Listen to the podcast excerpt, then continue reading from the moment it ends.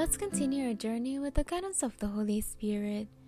God uses Ezekiel to warn Egypt about the Pharaoh's attitude and his wrongdoing that influences and affects the entire nation, leading it to sin, but also reveals his mercy, showing himself as a just, wise, powerful, and sovereign God.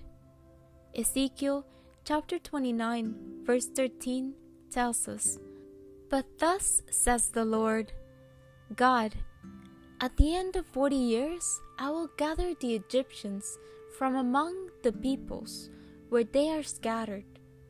Today, God wants to remind you that regardless of your failures, betrayals, or mistakes, He loves you and continues and will always advocate for you, always wanting to give you the best.